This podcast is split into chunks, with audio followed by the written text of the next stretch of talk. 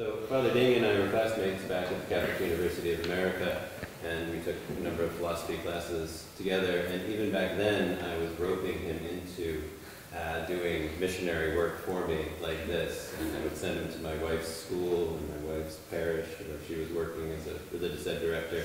He was always very, very obliging, so when I contacted him in the beginning of the semester and I said, "Hey, I think the students would like listening to you," he said, "Let's find a date.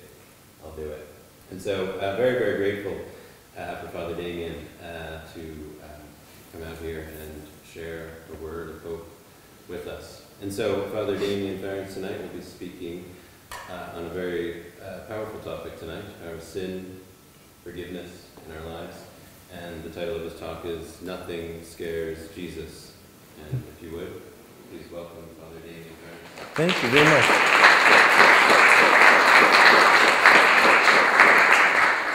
Let's pray in the name of the Father, and of the Son, and of the Holy Spirit. Amen. Heavenly Father, we praise you, we thank you for this wonderful day. We ask you to send your Holy Spirit upon us. I ask you, Father, to send your Spirit upon me, and be a good priest, good preacher, good teacher, good prophet. Let me be your instrument. Don't let me get in the way of anything you want to do or say this evening. I also ask you to send your Holy Spirit upon the young people gathered here this night.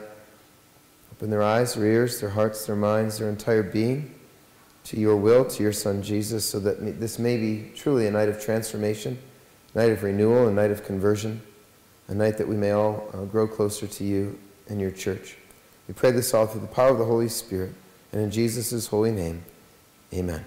In the name of the Father, and the Son, and the Holy Spirit. Amen. Could I ask you to stand for the gospel, please? The Lord be with you. With your spirit. A reading from the Holy Gospel according to Mark. Glory to you, O Lord.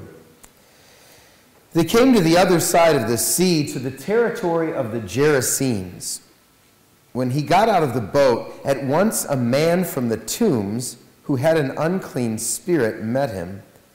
The man had been dwelling among the tombs, and no one could restrain him any longer, even with a chain. In fact, he had frequently been bound with shackles and chains, but the chains had been pulled apart by him, and the shackles smashed, and no one was strong enough to subdue him. Night and day, among the tombs and on the hillsides, he was always crying out and bruising himself with stones. Catching sight of Jesus from a distance, he ran up and prostrated himself before him, crying out in a loud voice, "What have you to do with me, Jesus, Son of the Most High God? I adjure you by God, do not torment me." He had been saying to him, "Unclean spirit, come out of the man." He asked him, "What is your name?" He replied, "Legion is my name. There are many of us." And he pleaded earnestly with him not to drive him away from that territory. Now a large herd of swine was feeding there on the hillside. And they pleaded with him, "Send us into the swine, let us enter them." And he let them. And the unclean spirits came out and entered the swine. The herd of about 2,000 rushed down a steep bank into the sea, where they were drowned. The swineherds ran away and reported the incident in the town and throughout the countryside, and people came out to see what had happened. As they approached Jesus, they caught sight of the man who had been possessed by Legion, sitting there clothed and in his right mind, and they were seized with fear. Those who witnessed the incident explained to them what had happened to the possessed man and to the swine. Then they began to beg him to leave their district. As he was getting into the boat, the man who had been possessed pleaded to remain with him, but he would not permit him, but told him instead, "Go home to your family and announce to them all that the Lord in his pity has done for you." Then the man went off and began to proclaim in the Decapolis what the Lord Jesus had done for him, and all were amazed. The Gospel of the Lord. Praise to you, Lord Jesus Christ.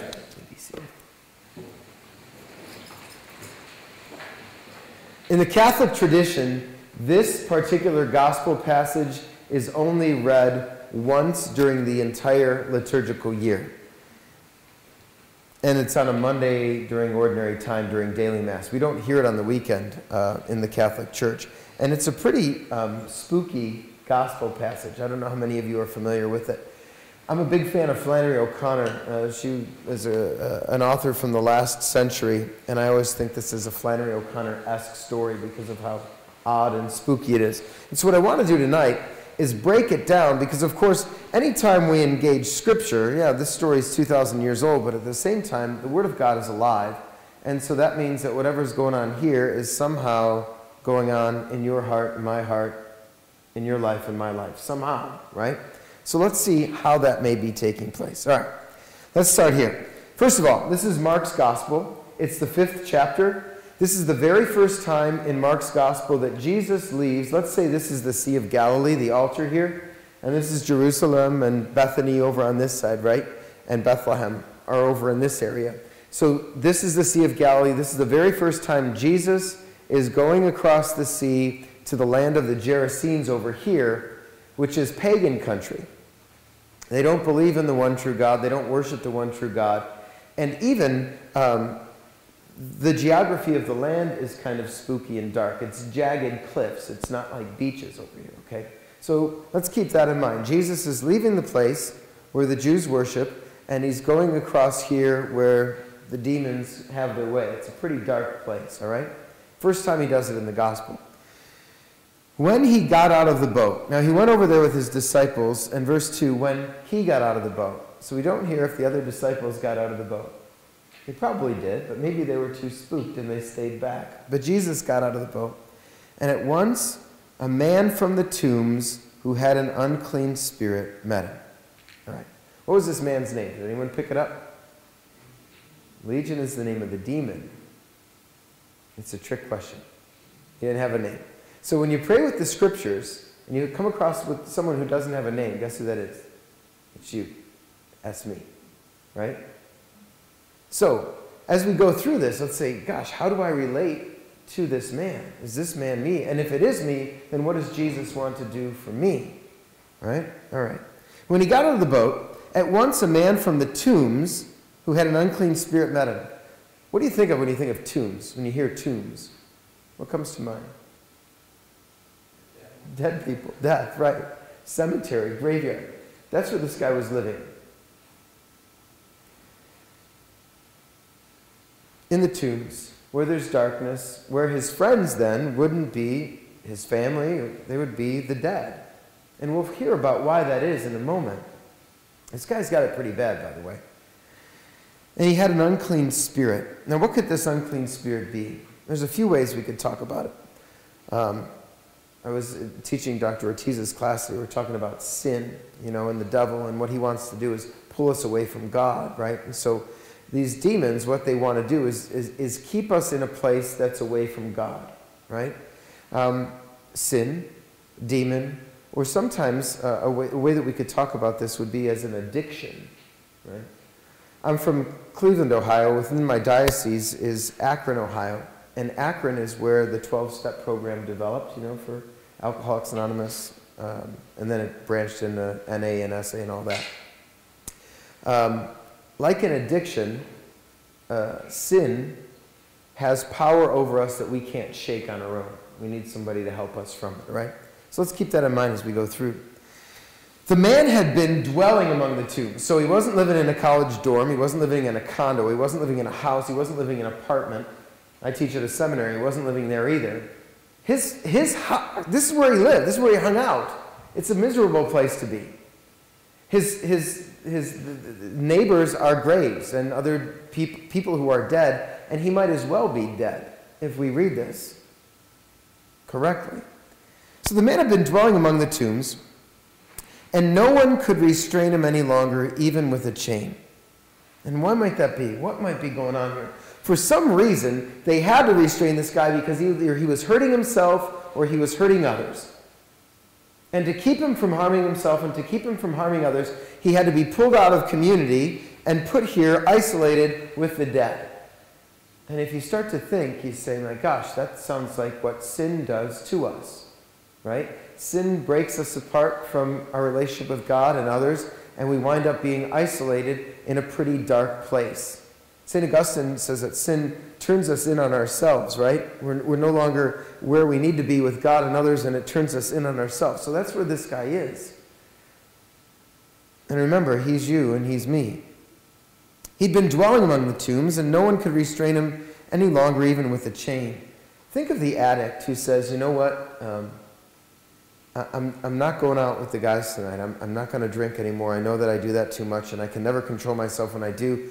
So I'm not doing it. I'm going to turn my phone off, and no one's going to call me, and I'll be fine. And then later on, you know, hey, come on, we're going out. Ah, all right, I'm going, and you go. Or maybe it's the person who says, I just can't stop judging people, and I can't stop gossiping, and look at her, did you see what she did? And I don't want to do this anymore, so I'm just going to not say anything. And then you start talking, right? That sort of thing is happening here. Whatever his sin was, whatever his demon, whatever his addiction is, he can't help himself. In fact, it gets worse. He had frequently been bound with shackles and chains, but the chains had been pulled apart by him, the shackles smashed. No one was strong enough to subdue him. They say 50% of males between 18 and 34 have an addiction to internet pornography. If that's the case, this sort of thing has frequently been bound with shackles and chains. All right, I'm not going to watch this. I'm going to turn my computer off. I'm going to put a picture here. I'm going to do something. I'm going to put a cross here, a picture of Jesus, something to keep me awake. But I can't help myself but do this sort of thing. We keep going back to those things that we know we shouldn't do, and we can't help ourselves. Verse 5, night and day. What does night and day mean? We hear someone say night and day. All the time. All right? So watch what happens next, because this is scary, I think. Night and day among the tombs, that's where he lived. That was his residence. And on the hillsides, he was always crying out, right? Ah! It's spooky. You're like, Father, what would you do that for? I knew that because this is why. People would have known who this guy was in this cemetery. There's that crazy guy who's always crying out. And so teenagers would come by maybe and, hey, let's go see the crazy guy this night, you know? So they go and they look at him, and not as a person, but as an object of entertainment. Oh, yeah, that guy. And the parents would say, don't go near him. People knew who he was. He's crying out on the hillsides. What else is he doing? Bruising himself with stones. You can say, oh, come on, 2,000 years ago, people bruised themselves with stones. I work with a lot of teenagers and young adults, and I still know people who bruise themselves, maybe not with stones, but they cut their arms, maybe their thighs, so no one sees it. I know people who drink too much, maybe who starve themselves or make themselves throw up and harm themselves because they're in such a bad way and things are so difficult that at least that gives a little bit of relief. And perhaps that's what this guy was going through too. At least some bruising with stones makes me feel good for a moment. He's in a bad way. He's you and he's me. He's the human race. All right. Catching sight of Jesus from a distance. Now this is a big deal, right? Because this is where people worshiped the true God. This is where the chosen people were. Jesus has entered into a land that's dark, that's spooky, that's scary, where death has its way, demons have their way, and possession has its way. And look at what Jesus is doing. He doesn't stand back and say, I'm not going there. Because remember, that's you and that's me. So guess where he wants to be?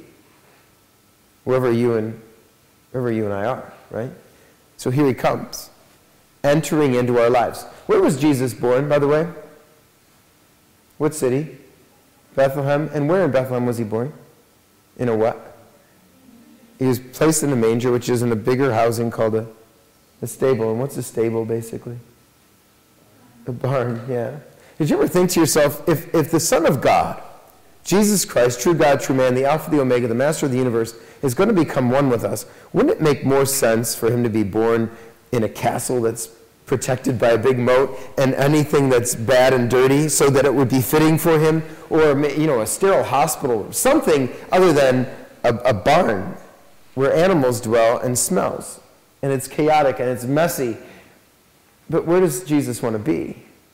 Right where things are messy and chaotic and difficult, right where our hearts hurt, right where we're in pain, right where we're struggling with addiction, right where we're struggling with sin and we feel like we've got demons on our back, and we say, Lord, this is where I am. And guess what? Jesus says, I know, and I'm coming. I'm coming to save. So he wants to enter into that.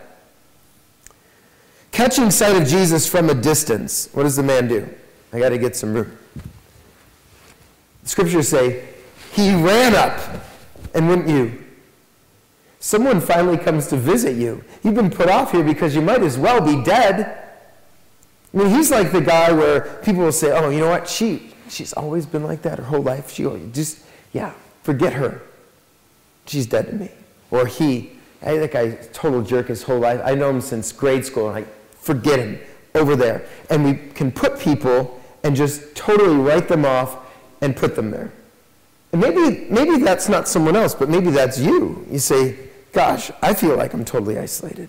We're in this situation where we can't help ourselves, where we're hurting, where our hearts are aching, and Jesus says, I'm coming, and he enters in, and this man runs up, and he prostrates himself. He lays himself down, literally, lays his life down, because he wants to be changed. He wants some help. He wants a Savior.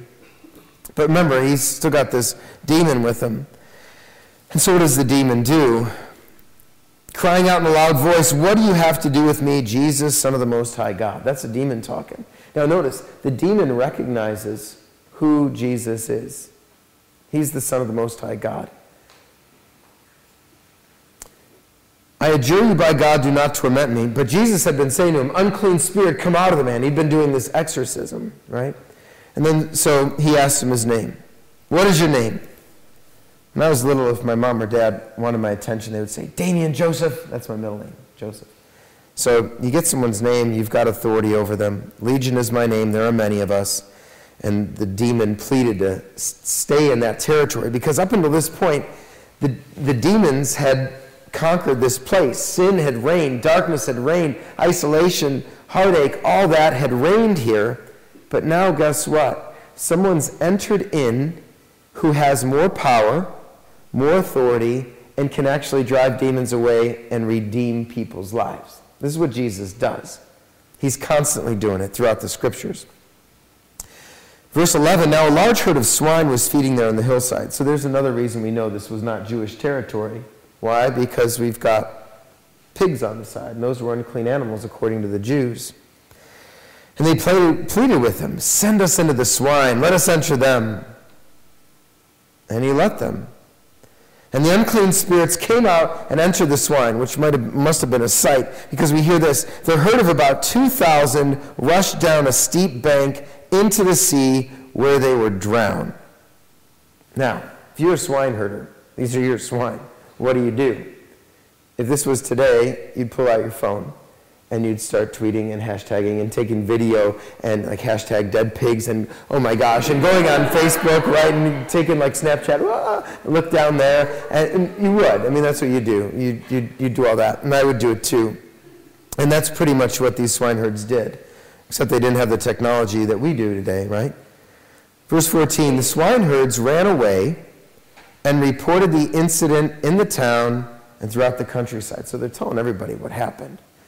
You remember that possessed guy? And then my pigs and all this went down? Yeah, all right.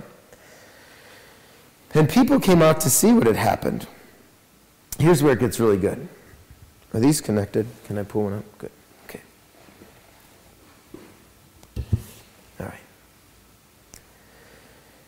As they approached Jesus, they caught sight of the man who had been possessed by Legion. Sitting there, two descriptions. First, he's clothed, which means that before, he was either naked or he's just wearing rags, and he probably looked like a wreck, right? But not anymore. He's clothed. And secondly, in his right mind. So here he is. And people are coming up and saying, wait a second, aren't you that crazy guy that used to, the one that we all, made fun of, the bruising of stones and the screaming out, wait, aren't you that, aren't you him? Yep, that's me. And he smiles because he's been transformed. His life has been changed. He's been healed. He's been renewed. He's met the Lord. Now this is what Jesus does throughout the scriptures.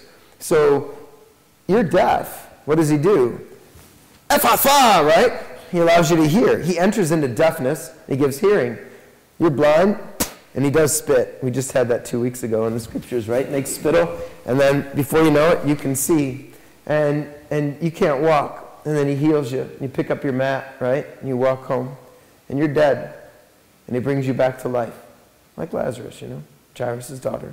And then you all can't catch any fish, and Jesus says, throw over the other side, and before you know it, you've got more fish than you know what to do with. And you all are starving, and Jesus takes 5 loaves and 2 fish, and before you know it, you've got more food than you know what to do with. As a matter of fact, you got 12 wicker baskets left over. See, you go throughout the Gospels, look at Jesus's, look at his MO, look at his method. What is he doing? He's entering into where people are hurting. He's encountering them there, and then he's transforming deafness into hearing and blindness into seeing and the paralytic into someone who can now leap and the dead to bringing them back to life and those who are hungry and thirsty, food and drink. He does that in himself. That's what he's able to do. So he's got this guy here who was written off by everybody. There's no hope for this man. And this is the name of your college, right? What's the hope? The hope is that Jesus isn't afraid to enter into wherever things are dark, where they're scary, where they're spooky, where we think there's no hope for us at all, and we're done, and he can take this man and transform him into the man who sits here, who is clothed and in his right mind. He's brought him redemption. He's brought him healing. Right? And remember who this guy is. He's you and he's me. So this is what Jesus wants to do for you, and this is what he wants to do for me as well. But we've got to be able to let him. Any of you C.S. Lewis fans here? Anybody? Okay, good. There's one of my favorite C.S. Lewis stories is called The Great Divorce. It actually just came through Cleveland recently as a play. The later half of the book, there's this great scene. It's a scene of purgatory, and you got this guy who's waiting to get into heaven, but he's got a problem. He's a shell of a man, so you could see through him pretty much, and his face is pretty gaunt. But he's got this big iron collar around his neck, and it's tight. And at the end of the big iron collar, he's got like these links of a chain, so a big chain. And at the end of the chain, he's got this lizard kind of demon thing. And for this particular guy, C.S. Lewis says this is a demon of lust, but it could be anything. It could be gluttony or sloth or pride or anger, envy, whatever. But for him, it's lust. And his whole life, this demon thing has been whispering things in his ear, telling him to think this, and he doesn't want to think it, and he thinks it, and do this, and he doesn't want to do it, and he does it, and it drives him absolutely crazy. And he's friends with the Lord, but the reason he is where he is because he can't let go of this thing. So one day the Lord sends him an angel. So this angel comes to this man. And he says, hey, buddy, I see you got a problem over here. And he goes, oh, man, are you telling me? He said, I got this stupid demon that keeps whispering things and making me think things I don't want to think and do things I don't want to do. I wish I could just get rid of him for already. And the angel then goes, whoosh, pulls out this huge, huge sword, right, super long and shiny. And he says, shall I slay him? And the guy's like, whoa, that thing's pretty big, buddy. Hey, put that down for a second. I mean, it's not that bad. Sometimes he's quiet. I mean, I can live with it. I lived with him my whole life. It's really, really not that bad. And the angel again with the sword, shall I slay him for you? And the guy's like, well, I don't know what my life would be like without this. So maybe just cut off a little bit of his ear, a little tail, just not major damage, but give him a warning shot, that sort of thing. So finally, the angel, shall I slay him? Now at this point, the guy just starts to bawl his eyes out. He's like, please, please, my whole life, this thing's been keeping me down. I can't stand it. I want it to go away. Please, please, free me. Help me, help me. So at this point, the angel takes his sword and goes, bam! And the collar smashes and shatters, and then that lizard thing falls over here, and then the guy who was just a shell of a man, you could see through him, he falls down over here, and for a moment it's just complete silence. Until all of a sudden, this lizard demon starts to transform into the most beautiful white stallion you've ever seen. It's a big old horse, and it's muscular, and it's a cool morning, and there's steam coming off his back, and like that, like a horse does, right? So the horse starts to trot over here, and then this man, who was a shell of a man, all of a sudden, He transforms into, he looks like Michelangelo's David. He's got the 8-pack. You could wash your clothes on it, right? He's a chiseled jaw and 5 o'clock shadow. He looks really good, you know. And so he comes over, and C.S. Lewis has this great scene where the man and the horse are staring each other down. You're like, what the heck's going to happen? He's like, and the horse is like, and all of a sudden, the man jumps on the back of the horse.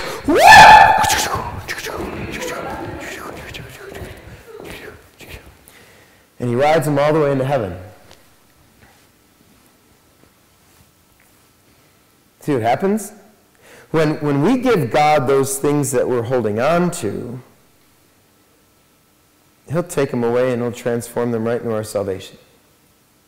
I mean, that's what happens when we celebrate the sacrament of reconciliation, what we're doing tonight.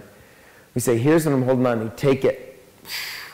He repackages it, sanctifies it. Here's your salvation. This guy, his demons, all those things, he runs out, lays his life down. In other words, said, Lord, take this from me. And the Lord restores him and he makes him new. And remember, if that guy's you and that guy's me, this is what he wants to do for us, to bring us his salvation right here and right now that extends into eternity. But there's got to be a point where we allow him to do that kind of work and not hold back and not say, no, you don't understand. My world's so dark, or my past is so bad, or I have this history, or I've struggled with this, and you don't understand, Lord. That's all the devil's voice that says all that. That's not God's voice. God says, give me whatever you've got. I can handle it. I mean, that's why do you think he goes to the cross? He experiences even death itself. All right, so these people see him there clothed in his right mind. The next verse, and they were seized with fear. Why are they seized with fear? Because now someone has entered into this area who has more power than any of the demons there, and it's scary because Jesus has the power to change and transform lives and bring a dead man back to life, which is what he did, right? And that's what he wants to do for you, and that's what he wants to do for me. Those who witnessed the incident explained to them what had happened to the possessed man and to the swine, and they began to beg him to leave their district. And we can do that too. See, Jesus will never force his love upon us. He can't force us to love him or accept his love or to have a relationship, a friendship with him. He won't do that. He won't compromise your will or mine. But he'll try everything he can to get into our hearts. But if we say, no, I don't want you here, stay far away from me, then he'll respect that. He'll respect those wishes.